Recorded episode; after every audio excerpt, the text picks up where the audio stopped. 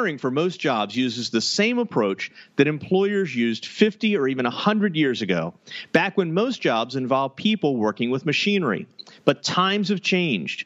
We'll explore that change and what it means for employers and employees in this episode of the Serious Soft Skills Podcast. All that and more in just a few seconds. Welcome to Serious Soft Skills, where we help you unleash the power of soft skills. Here are your hosts, Dr. Tobin Porterfield and Bob Graham. Take it away, guys. Welcome to the Serious Soft Skills Podcast, episode 55.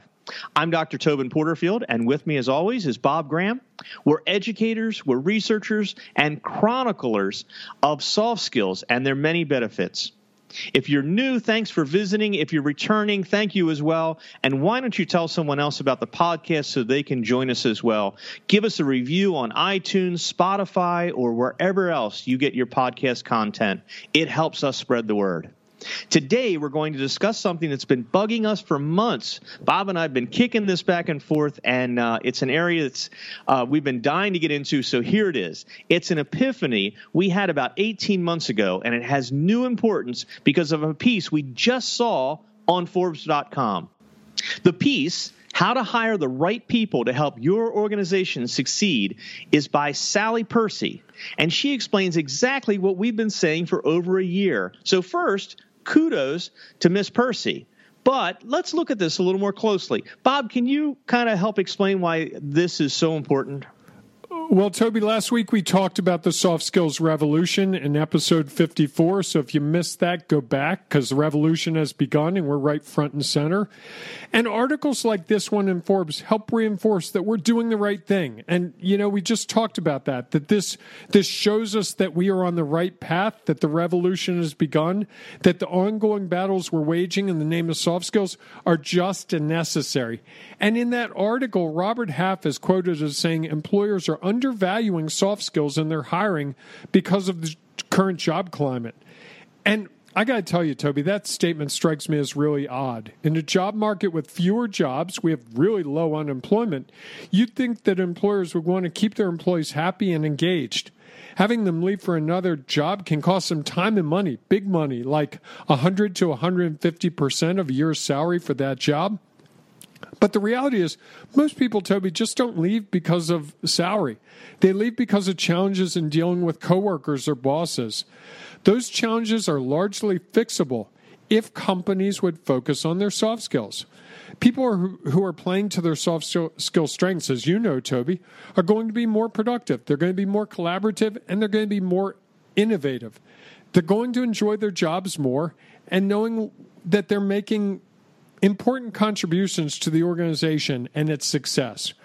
We work with companies to develop these situations, and we're helping them assess their existing employees' soft skills, and we're helping them try to work on those strengths when assigning work. We also help to see how hiring those with complementary soft skills can improve an organization in really profound ways. So, Toby, talk talk about your perspective on this. I know I read this before you, but you you had some thoughts. Yeah, I I like it. Um, it, it brought a little bit different perspective in, and I love uh, the the quote from um, Robert Half, and, and I think we know them here in the United States as well. They're quoting it from their the UK office, but I, I think it gets at the heart of why we haven't gotten away from this technical skills fixation and recognizing up front how important soft skills are. Because we recognize it in the back end. When it l- later on down the line when it comes time and we see uh, who the best employees and are and and who gets promoted we say oh well they're problem solvers. They always come up with new ideas. This person always you know gets all the details right. So we start seeing it then but it's almost by accident or by chance. And i think this little quote you know and it, it said something like leaders are clearly seeking a safe pair of hands as they pursue growth and transformation. And so I think that brings to mind, you know, it's just that comfort with the technical skills. It's so easy easy to talk about. Well, you'll need to take phone calls, and you'll need to uh, contact accounts, and you'll need to increase sales, and and you'll need to use Excel. And so it's so easy to, and it, it it's it's a comfort area that we often will just talk about technical skills, but it's really the the combination of the technical skills and the soft skills that make people really effective in their workplaces. And so, so it's almost, I, I hesitate to use this, but since we're starting a revolution, it's laziness. It's that we're too lazy to think about what really will make our organization better. And it's easier to talk about technical skills and to train technical skills and to hire technical skills. And they're not the things that are going to make the difference. Bob, we talked about these in our book. I think we laid it out and we called it uh, job qualifiers and job winners. And we qualifiers, you've got to be able to use Excel. You have to be able to call on customers. So the technical skills are an absolute must.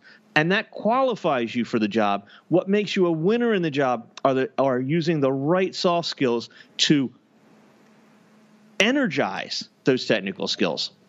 So yeah. how's that? Well, I'll add two things, Toby. You, you certainly were as passionate as I've ever heard you about folks being lazy. I'm not sure that they're lazy as much as they're clinging to what they know. People who were hired right now were hired based on technical skills. And if you go to interviews, and I've been to my share over my career, people who interview tend to interview the way they've been interviewed and so it's a self fulfilling prophecy and a perpetuating circumstance. But the thing I like to tell people, and it makes them think a little bit, is when was the last time someone left a job and someone said, Oh, the widgets aren't going to be done the same way ever again? They never say that. They always talk about people's soft skills, whether it's the ability for Ruth to know everyone's birthday and always have the cake or always recognize birthdays, or the person who knows exactly the right time to ask the boss for something, you know, to leave early. No, not this Friday, but next Friday. Or the ability to know when to schedule a conference or an event when the most people are going to come. Those are the soft skills. That's where we're interacting with people and we're understanding people. And we really value them when someone leaves a job because that's what we're missing.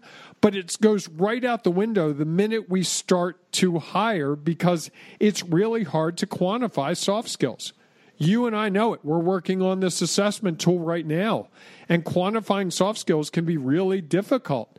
We think we've figured it out, but it's not something for the faint of heart. You have to practice, and as we know about soft skills, it's a lot of trial and error. So even if you thought you knew how you were going to quantify soft skills, you might not have the right soft skills, or the person might not be able to use those soft skills in exactly the right situation because it's always situational. So, with that, right. Toby, uh, I'm sorry, go ahead. No, it's just uh, before we take a break, I, I will, you know, give uh, some of our listeners a little bit of a of a, a, break in saying that, you know, we are starting to see it in interviews. I I had uh, one of my prior students get back to me. I think it was earlier this week, even had just completed an interview and shared with me some of the questions that she was asked, and there were clearly ones that were getting at those soft skills because I, I, think there's been some word go around that you're supposed to ask situational questions now. That seems to be the uh, the, uh, the, the the buzzword for um, interviews. Um, so we're getting at some of them, but it still lacks the intentionality. We're not getting at ones that we specifically know we need in our organization. And, again, this uh, article from Forbes uh, was hinting at, or, actually very directly at the beginning, was talking about how important cultural fit is. Well, wow, if, if you thought soft skills were hard to define, define cultural fit. And so, you know, I think those soft skills are what makes people effective and able to have the right agility in a workplace is that is it a sensitivity to your coworkers? Is it communication skills and those type of things? So so i think those soft skills help us understand selecting that employee. Otherwise these situational questions are just kind of like spitballs. We're throwing them at the wall and we're thinking well i hope that person answers with something that will help me understand their their wiring enough that i'll know if they fit or not so it's still almost a fishing expedition, lacking the intentionality that, that I believe is possible when we look really uh, strategically at soft skills. And, so that's, Bob, and that's Toby, where we're working with organizations, of course, is how to develop those questions.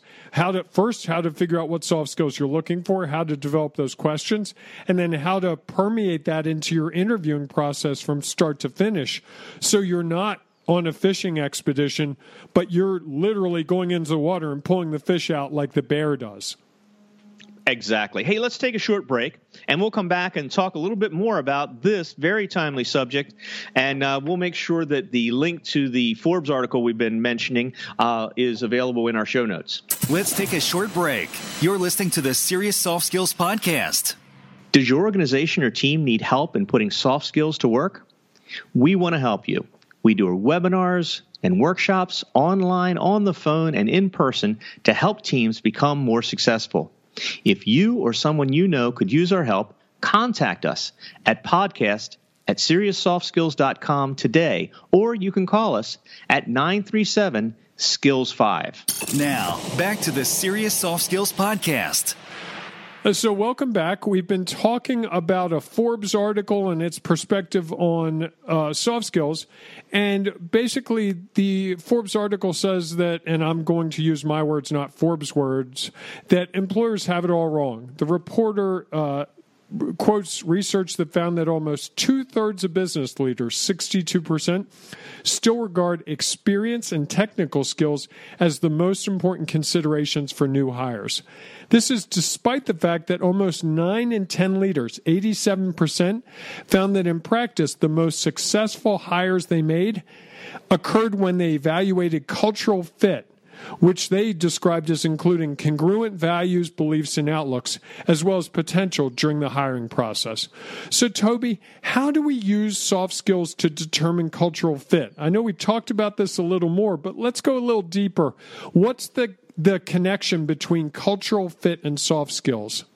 That is a challenge, Bob, and when we cultural fit is is certainly a, something we desire, but it is a, a very high level item and so I'm thinking about you know our specific work cultures, maybe in organizations that we've even worked at, to think back and experience and think what makes a person successful in that. Is is it? Uh, we've talked about the term clock speed before, and clock speed is uh, a term that's used to describe the the level of change that a certain industry ex- experiences. So if I'm involved in the um, uh, global transportation industry, there's been a fair amount of change in that. There's been a lot changing with shipping uh, standards. There's been legal changes. There's been technology changes. We're seeing this uh, Internet of Things. So the clock speed is is fairly high in that, and it's increasing. So if I'm in that type of environment, my culture is going to have to be very responsive to change.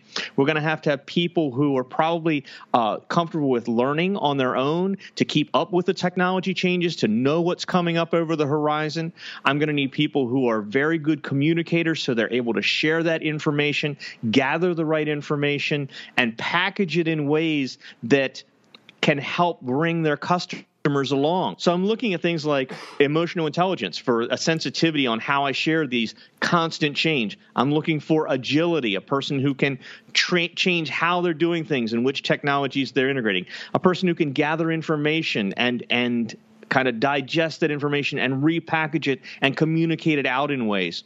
So when I, I am certainly biased in my view on cultural fit, but I believe cultural fit is really understanding which soft skills are going to be most important for success in our environment. And we know there's 55, and so I'm, I'm not going out in a job application necessarily or an interview process and saying, yeah, I'm looking for somebody who has who's strong in these 55.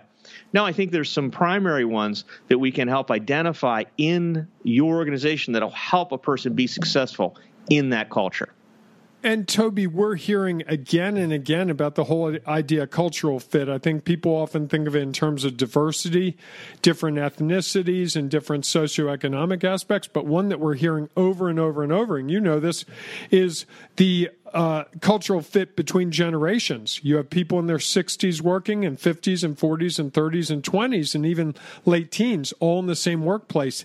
And their experience with technology, their experience with world events, their experiences are radically different and it really affects the workplace. So when you talk about a cultural fit, it would be all too easy for a person in their 50s or 60s to just hire more people in the 50s and 60s to work because that's what they're comfortable with. That that's a really good cultural fit on the surface. But unfortunately, that doesn't mean your organization is going to thrive or survive going forward.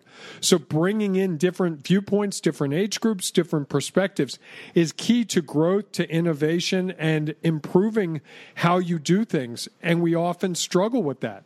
That's a great point. That uh, yeah, the culture of an organization often doesn't keep up with the changes in its business environment, and I think we see some of those businesses go away because they aren't realizing that that their their playing field is changing, and that the the world that they were doing business in is not quite the same as it was and need to rethink how they're approaching it. And you're right if you keep hiring the way you've always hired if you keep hiring people just like you've always hired it's a pretty good chance you're going to miss the cues that are really going to put you on the innovation track to make changes and survive a really turbulent time. I couldn't have said better toby. And we think of companies like blockbuster like radio shack montgomery wards you know names that we grew up with they don't exist anymore because they just got behind and they never recovered. And it's really sad to think about, but it happens to organizations every day, every week.